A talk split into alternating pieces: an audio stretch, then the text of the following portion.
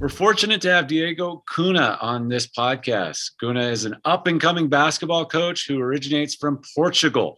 He is currently a youth coach with the city of Birmingham Rockets in the United Kingdom. Coach Cunha, thank you for talking some basketball with us today. How's everything in Birmingham? Hello, hello everyone. Hello, uh, William. All good here. Uh, basketball is seems to be back after the the COVID lockdown, so uh, all good, and I'm happy to be here. Thank you. All right. Um, and so people can uh, know a little bit about yourself. Like, tell us about your basketball background. Sure. So, well, I'm from Portugal, as you said. Uh, I, I played until I was 16 or something like that.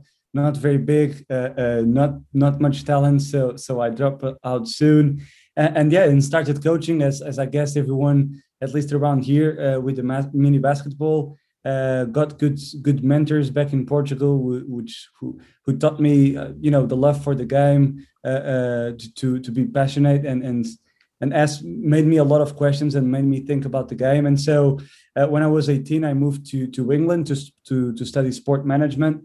Um, and yeah, but, but big uh, roller coaster since then. Um, two years here in the in the UK coaching university basketball. Um, then last year I went to to Spain to do to do my internship there, uh, where where I end up coaching uh, women's the women's game in the north of Spain in in Pamplona. Uh, so uh, uh, another great experience. And then this year, uh, well, after the co- the COVID and everything, um, coaching in in Birmingham with with the the boys section, the under 14 right now, and it's it's been good.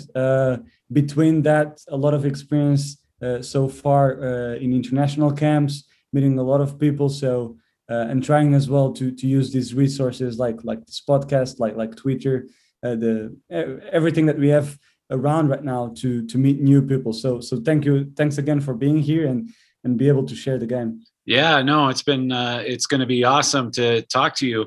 Um, I originally came across you. You did uh, something for the coaches clinic last year about uh, spacing and teaching that to young kids, and I was pretty intrigued with uh, with uh, what you were talking about. And then you know we've kind of connected here and there uh, over the past year, and then uh, you sent me recently a breakdown video of some action off of curls, and so um, we're going to kind of talk about those two things. So, uh, hmm. you ready for the first question?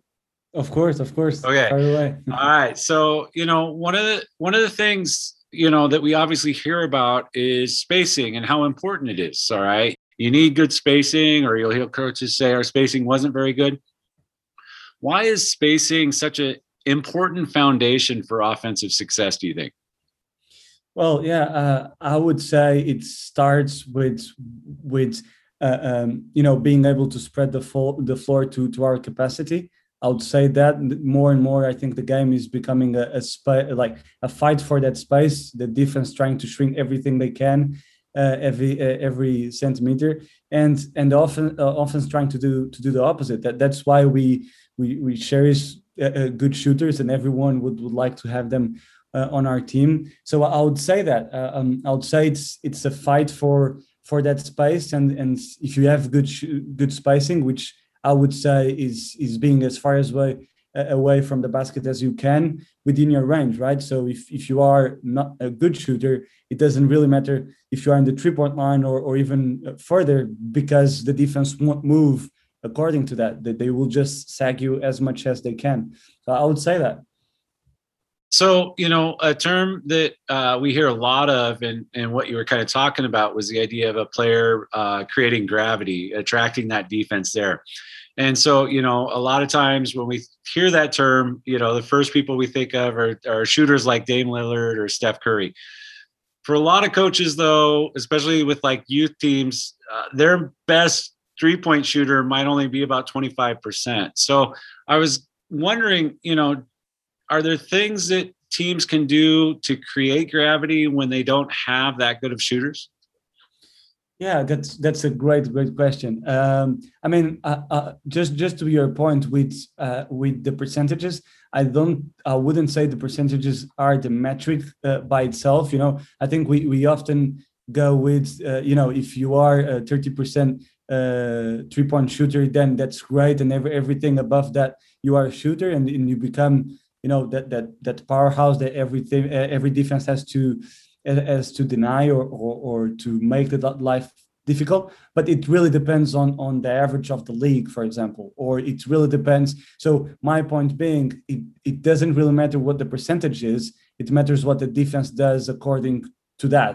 So i can be a 25% shooter but if the defense and obviously this depends for many re- uh, by many reasons but if they actually play me as a, a shooter then it's it's irrelevant what uh, what my percentage percentage looks like so I, I would go with that. And then, I mean, it's hard to imagine right now a game where a team doesn't have a shooter. Really, I, I would say. Um, but yeah, there is always things, or there is always ways where how you can, uh, uh, you know, leverage having non-shooters, if, I can say that that way. I would say nowadays, at least for me, the, the way I see the game, it's becoming more relevant that if if you don't have so many shooters, or if you don't have that capability to, you know, with the five players, then probably you'll have to play with mismatches, either created naturally because you have a four that can, well, let's say you have a, a, two that can play uh, uh, in the post, for example, or you have to create your own mismatches with with different actions. So that's why, or that's how I see the game with those two boxes, shooters or non-shooters, and then obviously you you vary the actions according to that. Yeah, you know, one of the, I think you make a good point there is that, you know, oftentimes I've had uh, kids that weren't great shooters, but because they would shoot, uh, you know, teams mm. would still, uh, still have to defend them or think that they'd have to defend them. Sure. Yeah, no, it happens. Yeah. So um, during your presentation that I saw last year about uh, spacing, you identified three simple rules for spacing concepts that you teach uh, younger people. Can you explain what those rules are? Sure. Yeah. The, the, those. So obviously they are not mine. I just I just took them from from from a, great coach uh, in Spain, Jota Cuspinera. So he's is uh, uh, um, in the ACB right now. Amazing uh, coach that actually has a lot of things for youth development as well, which I, I always uh, cherish when, when it's not just for the pro level. Um, and and yeah, uh, I think those rules were basically that you know you must as an off, ball player you should try to be in the peripheral vision of of the ball handler as much time as you can so it won't happen all the time but but but that's the goal that's the primary goal. And then uh, the, the one that i guess everyone knows two cannot guard one and that's that's the basic uh, principle I, would say. Um, and yeah and then the, the last one two players should not try to be in the same passing line um, if if that makes any sense. Um, and yeah, I think I guess that happens or, or that applies to offensive players. So not to to offensive players not being the same passing line, uh, but also with with your defenders. So if if I'm on the weak side, I should try to move to that passing window. Um, it would be easier if this was visual, but but I get I get I, I get you. I think you get the point. And yeah, I would say those three rules basically make what the offenses look like right now. Obviously, with different exceptions. And I guess where teams differ a little bit is on what those exceptions look like. All right, so we've got these three rules. How have how do you go about teaching these concepts when you're working with uh, younger players or older players too? Sure. Uh, well, I will talk specifically with with the the youth players that I'm coaching now. So I'll use my my examples i've this is something i've changed a lot uh, uh, lately and and with all, all the thing that we've gone through with lockdown and a lot of coaching clinics and stuff so uh, i've i've i've tried and actually the challenge i had this season was was quite big on on that end where play, players were, weren't great spaces off the floor to be honest so uh, the I think the basic principle is to actually explain the rules. And when I mean explain the rules, is not give any, you know, theoretical lecture on it, but but really whenever we we see a mistake or, or whenever those are more, you know, when when you can emphasize them, explain the effect the, the effect that that it has on defense. So for example, we did two cannot guard one, let's explain them why is it a problem to be inside the three point line on, on that corner or on that wing if if they can actually shoot can shoot the three. And there is some things you can use obviously for that example. We can leverage that obviously a three pointer is worth more than the that mid mid range uh, corner. So i think that i would go with that way um, and at the same time you know, I think there are things that we can do when we play one on one, two on two, to specifically emphasize the the spacing rules or the spacing concepts, the, the basic stuff, which would be if I drive against you, you you you stay away, you keep going, if if that makes sense on the three point line. So and, and yeah, if you are playing one on one and basic stuff to attack closeouts or something like that, then we we might start with with the coach there being the passer, for example. But then as soon as we can add an offensive player, a passer, and then he has to move again. And as soon as that happens, then we can add two one two. So a basic one on one drill will become something uh, uh, with with more com- concepts, I guess. That the one on one would still be our priority, but we just keep adding layers to it. Uh, one of the things that um, has been coming up, at least in the United States, is like how much we stop practice to kind of talk about these concepts. So, I mean, what what's kind of your rule of thumb for stopping the situation to explain, "Hey, you're doing this wrong. Think about it this way." Sure. Well, yeah, that's that's a great question. I get, I get, I guess a, a, trend question as well. I think more and more people are talking about those those things, which I I, I believe it's great. Uh, well, first of all, every drill that we do, I tend to specify what phase of, of the drill we are at. So it could be teaching, learning, or or compete. So on the teaching one, we we'll, we are more keen to stop it, explain all those things. Uh, so, but but I would say for for the specific matter of the spacing, uh, we will never. So I'll uh, we'll try to coach on the fly, but if we need to correct, it would always be at the end of the play or something like that. Especially if we are doing uh, small sided games where it's not full court stuff. If if that makes sense. So as soon as they finish, the defense gets a rebound or something like that, then we'll correct them and and show, for example, showcase what's the effect that the that the bad spacing has on the defense. I I I would say that's that's the main rule. Um, and yeah, and and as soon as they pick what we mean, it doesn't mean it will they will correct themselves every time from now on, but they already know they already have the knowledge of what we mean with good spacing. I think that's important. So as soon as we get that point on, it's easier to coach on the fly. As soon as as we see a mistake or, or something like this, we, we can call out bad spacing and they already know what it is. I think that point that point becomes super important because so many times, especially with with young kids, we, we believe that they know stuff that they don't actually know. Yeah, that's a great point. Uh, one of the other things that I remember from your talk was the idea of kind of landmarks on the floor to help teach in spacing. And so, just what is the importance of having landmarks that uh, that especially younger players know the, name of? Sure. Yeah. Yeah, I guess it comes back to the, the the the background knowledge I would say it starts that way. So, you know, if so many so many times we we start to teach players and we from you know mini basketball to then under 14s or whatever, depending on on how the ages uh, go in in our systems. But we start calling wing and corner and elbow and some of the kids don't know but they won't say it because they believe everyone knows. And i you know i say it in such an obvious way that they they it's it should be obvious for them to know as well. So uh, some of the the games uh, uh, to introduce those things uh, i would say put a cone or a landmark whatever you got there for them to start to understand that and being able to call out. And now from now on every time we say corner everyone knows what it is. I think it starts there, but also with the landmarks on the floor, you know, hopefully the three point line is enough for them to understand, you know, that that it's a guideline really, and especially how scoring goes nowadays, where we, you want a three or you want a, a you know a, an, an open layup. Usually that's what we, we aim for. So I think that helps. Uh, it, I would say when players have struggle with the spacing itself, there are some games we can do with those landmarks on the floor, you know, passing games, first to 10, something like that. And and I think, well, I don't want to say it wrong, but I think it was Kirby Schepp that, that actually mentioned it from from uh, Canada Basketball in a clinic that I've, I've seen probably uh, some years ago. You know, using those same uh, uh games of game uh, passing till till ten or something like that, but actually every time to make a point, you have to be on on one of those landmarks.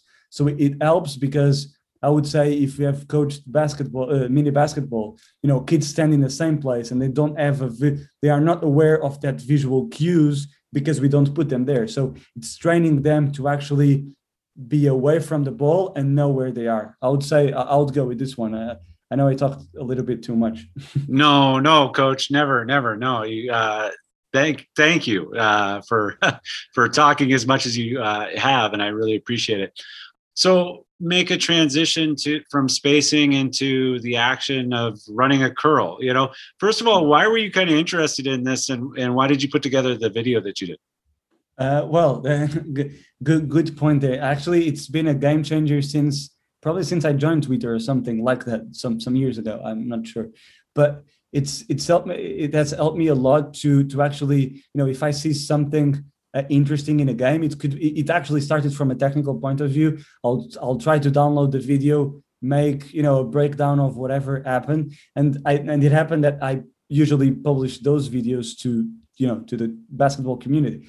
So it has helped me a lot to because you end up watching the same clip 50 times in a row. So so you learn some stuff uh, uh, i would say. And and with that so that, that idea of that video of the the curling you know such a specific topic it actually came from watching some great shooters especially here in euroleague and i wanted to understand the difference between if they curl and and drive to the basket with the outside hand, so dribbling with the outside hand, or, or with that uh, inside hand. So that was my curiosity, and from that, I guess I I built up to more and more topics, more and more details, which uh, uh, again uh, it helped me a lot. Uh, I would say, obviously, that video itself isn't isn't enough. I would say I would have to to to load it up with more concepts within the off-ball screens. Uh, whenever I get the time for that, I'll I'll definitely do it. No, I, you know, I really appreciate you bringing that up because I think uh, we were talking before we started um, the podcast recording about kind of, you know, my uh, evolution through coaching, and that's been something that I've really been focusing on, uh, especially with like women's EuroLeague basketball. Um, just really watching those games, and when I see something particular like, uh, you know, getting that recording. Um, and then starting to break it down, see where I uh, where else it's showing up and stuff like that. And I think that's been a huge part of my, I would say, growth uh, as a coach. Sure. No, I think I think it's it's it's definitely important. I, I uh, you know, it's it it comes back to to understanding the details. I would say, and and I, I think it's the the way the sport is is is made up of so many practices, so many club games and stuff like that that's i would say and and i did it you know when i started i wouldn't watch so much basketball you know and especially countries where basketball is not a reference maybe you just w- watch the highlights and and that's it and you watch the dunks or something like that so i think it, it's definitely important for us coaches to try to understand the game at a deeper level yeah, and uh, I, I, saw it, it was a, probably a tweet, but somebody just saying, "Hey, you know, it, it, you, you need to kind of have a team in every league, you know, that you're, or a coach in every league that you're interested in and follow them. That's, that's a great way to kind of get ahead in, in coaching.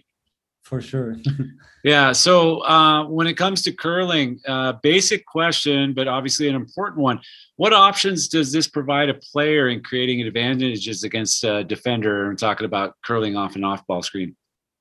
Sure. So uh, outside the, the way I started the, the, the, actual video was just we have an off ball screen, uh, whatever it is. Usually, you know, we're talking about pin downs or, or something like that. So coming to the ball, uh, and and usually curling would be a read. So obviously you can do it without being a read, but but that's that's how I would like to teach my players.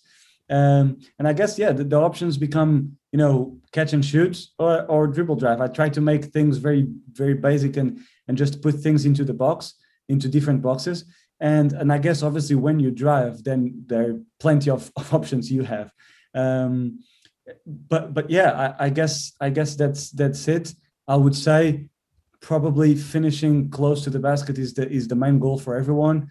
But as well as well in the in the in the you know in the modern game, you if you have an open layup, any in any possession, then probably the, the, the next one you probably have to kick it out because defense will collapse.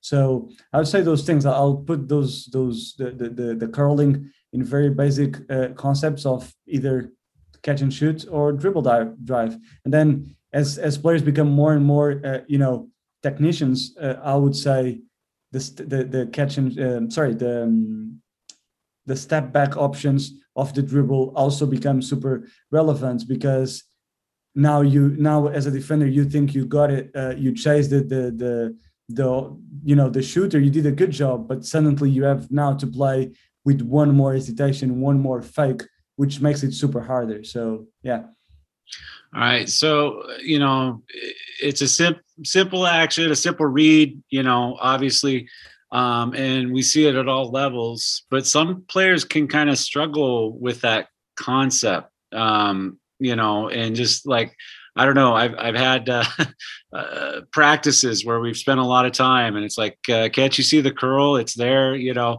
Um, how do you approach teaching this to young players? Yeah, well, uh, it's it's it's a good question. I think we always struggle with uh, with that perfection, you know, and and it seems we are doing a good job, and suddenly someone misreads the the context and the cue, and and it becomes harder. But I guess it starts with with those cues. So uh, I would say we, we, we should teach why we are curling. And in, in that situation, uh, as, as I kind of mentioned in the, in the video, I would say, or th- at least that's my interpretation on, on the actual video. Um, you know, the first read or the primary read should be the, the primary defense defender. So if, if he's chasing us, then we, we already know what, what to do. Then obviously it might happen that we have a primary defender chasing us, but at the same time, the big is also putting a lot of emphasis on our uh, uh, exit of the screen. So that might not mean that that might mean that we won't curl every single time, but I would say you know 70% of the time or something like that. Uh, if the defender is the primary defender is chasing us, then then we would curl as as a, a normal read. And, and to answer your question, I would say it's making this stuff very basic for them in the beginning. So it could be having a coach there to make the difference between chasing or going under something like that to, to keep it basic. Uh, as as you know, uh, Alex Sarama has, has a lot of good stuff here uh, as well with with the menus and giving options. So we'll try to use those things to make it very basic for them. And as soon as we can, uh, you know, translating the coach to a player, obviously that would be the the the, the challenge. And then adding uh, the second defender uh, and the the bigs defender in this case, you know, to to make it more realistic uh, what uh, I must be honest, what I struggle with is how much time should we spend on that one versus two, and not adding the second player because it seems unreal uh, unrealistic that we don't have the big making the screen. If that makes any sense, it's not the same uh, because the reads will be different as well. So I, I, I tend to struggle with that. Um, I would say for for this reason with with off ball screens, I would keep the um, sorry, I would keep the switching coverage as probably one of the last things, just because you know it's pretty hard to read off ball two players at the time, and especially if you are playing, you know, more complex game. It's not just those two defenders. There will be help helpers and stuff like that. So uh, I don't know. I don't know if this this progression makes sense, but I'll I'll try to go this way. Yeah. Uh, how much uh, film do you use in uh, educating your players? Well, that's that's a good a good question, and that's that's always a challenge. Um, I think I think to be honest, it really depends on on on on your players as well. So I remember this year starting uh, with this new group of of guys. Uh, you know, coaching boys after coaching girls for for some time, and thinking, well, these guys will love NBA breakdowns or whatever. And I remember it was on dribbling, and it didn't have the effect I was I was expecting on. So there is always that challenge on on how much is important for them to to see it. Um, but but I think it's always a good tool to have. You know, you might have to change it. So I would say so. Uh, you know, maybe not in that format, not showing the seven minute videos that I did or something like that. But I was I could show bits of that so they understand. Uh, where I think it's probably you know important. Obviously, the tactical reads. You know what the two on two can make is important, but especially the details, the individual technique, because you know I can be a great uh, player and and, um, you know exemplify the best way, but if they see the actual players doing it on a game, you know their their their idol stuff like that, I think it, it does have a, a best effect on them. So um, you know there are some details on those breakdown videos I do that I'll show them for sure. At the higher levels, it seems like the difference between uh, success auto curl might be footwork. What are some key teaching points that you found with footwork when when when players are curling off a screen? Sure. Yeah. No. That that's that's that's a good one and and something I, I, I you know I learned myself not just with well basically by watching the game I guess. But yeah I, I would say with the footwork not only like the the fakes and the deception you can make before the screen which I think it's important and and any good player that that you know that has the the capability of of that gravity and drawing defenders you probably need that. Otherwise you'll be you know often neutralized if that makes sense. So i would say before the screen the, the changing speed being able to do all uh, all those things are important. And i would say after when you're trying to to to curl to, uh, to, to that example i would say when to attack the the, the basket. So you know trying to maintain i think the goal if you are if you are driving again we come back to to the boxes. So if you are shooting that's that's an example but if you are driving you want to keep the advantage. So you want to put the defender, your primary defender, on your back as soon as you can. So it's important for them to actually receive the ball. I would say with the outside um, with the outside foot. So it means you can change direction much faster and you have that advantage to do so. Again, watching the video would help on this because it, mm-hmm. it, it becomes visual. But at the same time, um, you know, especially here in Europe, just to give it another context, another perspective, we have now a lot, you know, the game is changing here as well with the gather step and step zero, whatever you call it. So the game is changing here a lot as well. So we have to keep updated with, with both things, the tactical and, and the technical stuff. A question that I had, and this is when you uh, drive off the curl, what what are some shots that you're teaching the kids that are pretty important for them to have? Well, yeah, that's that's a good question. Uh, to be honest, I don't interpret the the you know the situation in that way. So to, to explain, we give them f- finishes and, and we give them tools to to finish against help defenders and and different scenarios. So I wouldn't say it's specifically of the curl uh, on off ball screens, mm-hmm. just general concepts to finish against helps uh, help defenders. So, but you know, obviously. You have floaters you can do so much in the paint really that that that will be uh, you know beneficial. So so yeah and and and then what i would say that maybe helps a little bit with your question is it depends on the bigs you have making those screens as well. So if you can have a big that can stretch the floor and pop out after after that off ball screen then probably in some way uh, uh, or another you'll have more space in the paint you know if you have the the the big rolling because you know that's probably his primary role then there's less space for spin moves uh, uh, and and more complex stuff. Obviously it, it can happen. I, I won't lie there's obviously clips with that for sure but um but yeah just reduce the space. Again it's a fight for space so i think everything relies on that a little bit no, that's some uh, great points there that uh, you know I appreciate you bringing up. So speaking of the screener, uh, what are some things that you're teaching the screener to maximize curl options? Sure. So I, I I love that topic, and it's something I, I try to dive in uh, a little bit since the you know the COVID one year ago or so. Um, Nico Coronel, so from from the other side of the world, actually has good stuff there, and and is something that really intrigued me, which was you know the angle of the screens and how much you can do with that.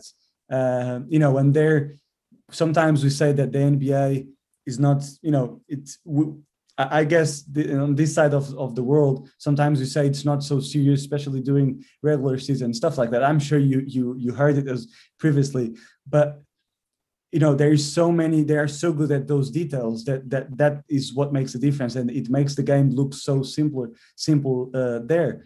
So you know with those angles of the screen uh, you know you are either so let's say we are playing an off-ball screen for a shooter and the tendency for the defenses if he is a good shooter is to chase it to chase the, the on off-ball screens so as a as a sorry as a as a big now or as a screener i have, we have two options now, or or we have two ways to see the, the game. So either the def, the defender goes under and we won because that's what we want to create for a shooter, uh, you know, normally, or we can expand and make the, the chase much harder. So that's what, what I would call make the chase the longest path. And that would mean really just changing or or starting the screen in a different angle. Uh, I think good, good good screeners do that a lot. Also, obviously, they understand the reads, the timing of of the slip and the roll, all those things that we mentioned before. Uh, but also, you know, changing that angle, the importance of that angle, and and being able to change. So if we are playing an off-ball screen and suddenly the defender is very good, like let's say we have Campazzo playing on us, and he goes under because he's so quick, then if I'm able to twist that screen a little bit without making a fall, those are game changers, I guess. So, you know, obviously, we also have another person that's involved with this, and that's the passer. So, you know, one of the things I know that my my girls will struggle with sometimes is like uh, when they have the ball, like seeing the curl uh, happening, or that that that's the read that uh, that is uh, most open. So, you know, what are some things that you do or found have been effective in getting that passer to uh, make the right read uh, when when there is a curl? Yeah, so I would say again, I wouldn't specify this on, on the off-ball screens. I would probably say, you know, uh, it it really depends on the level, age, everything that we are doing.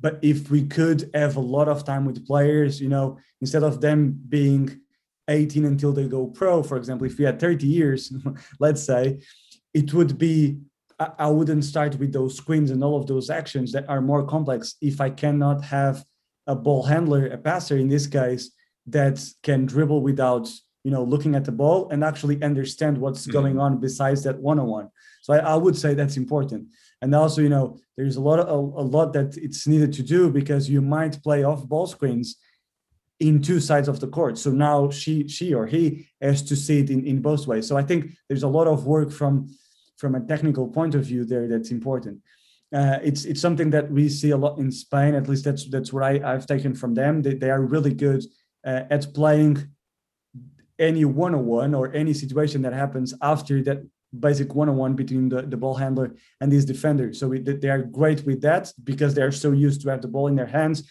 to make quick decisions and all of that. So, so yeah, I, I would say, you know, it's it's having that awareness of the things that are happening, and you know, especially with what you're mentioning, like is it a curl, is it a flare, is it the switch or something like that, I would say is is having that awareness again of what things are happening. So if I see, you know, uh, the primary defender of that shooter starting to chase early, I kind of can predict what's happening.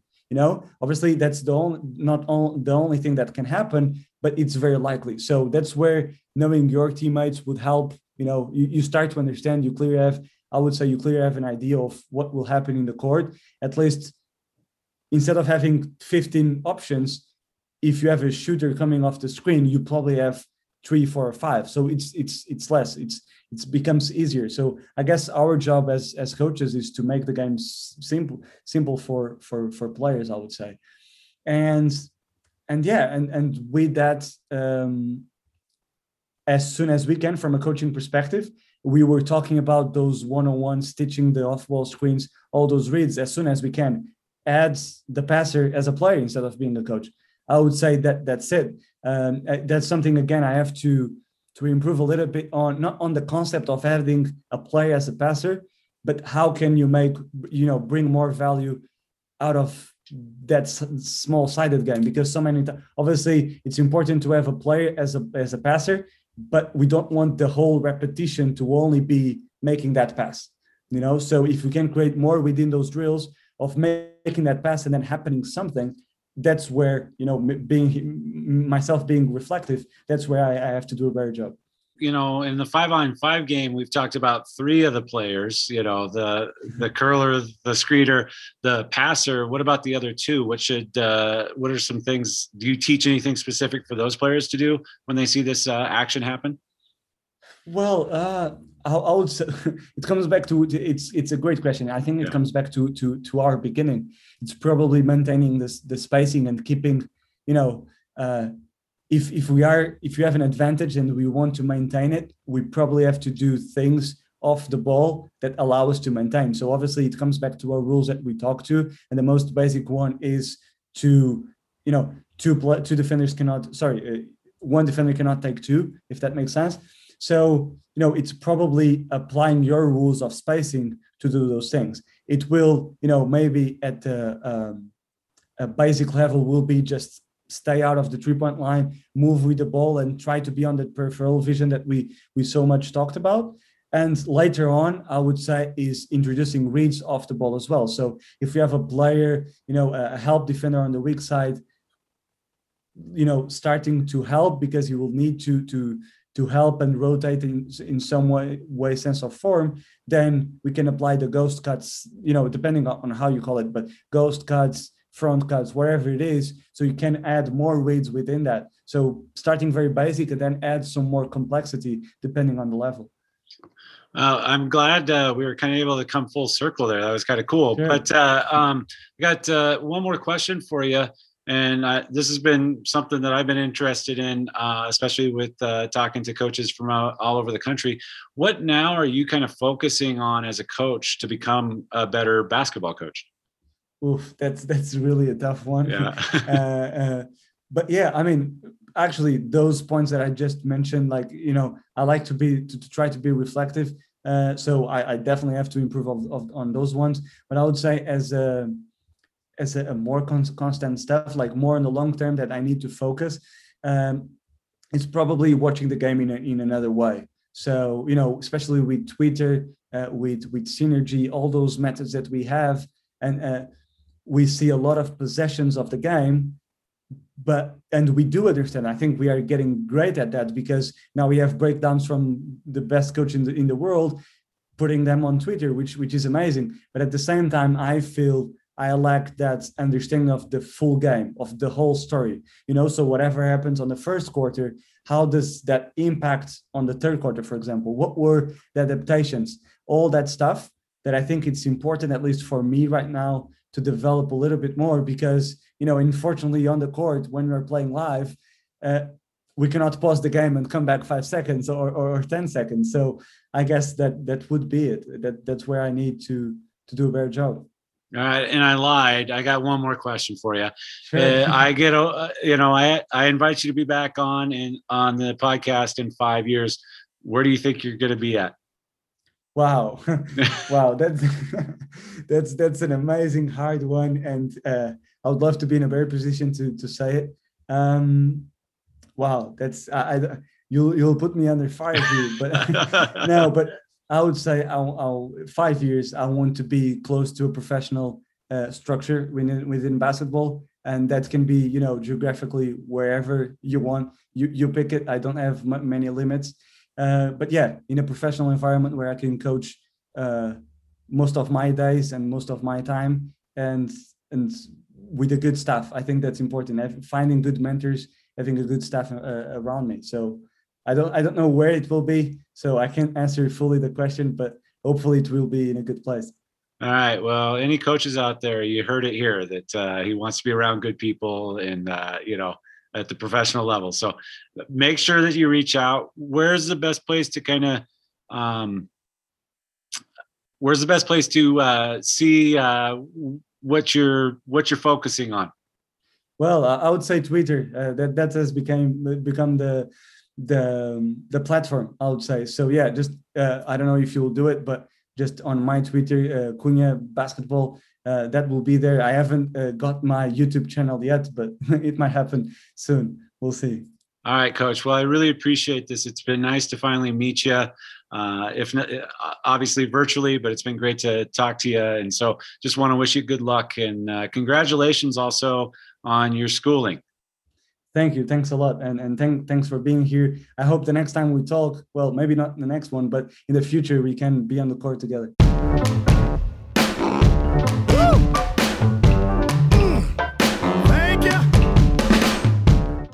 Thanks for listening to the Idaho Basketball Coaching Podcast. If you're interested in being a guest on the podcast, email me at idaho basketball coaching podcast at gmail.com.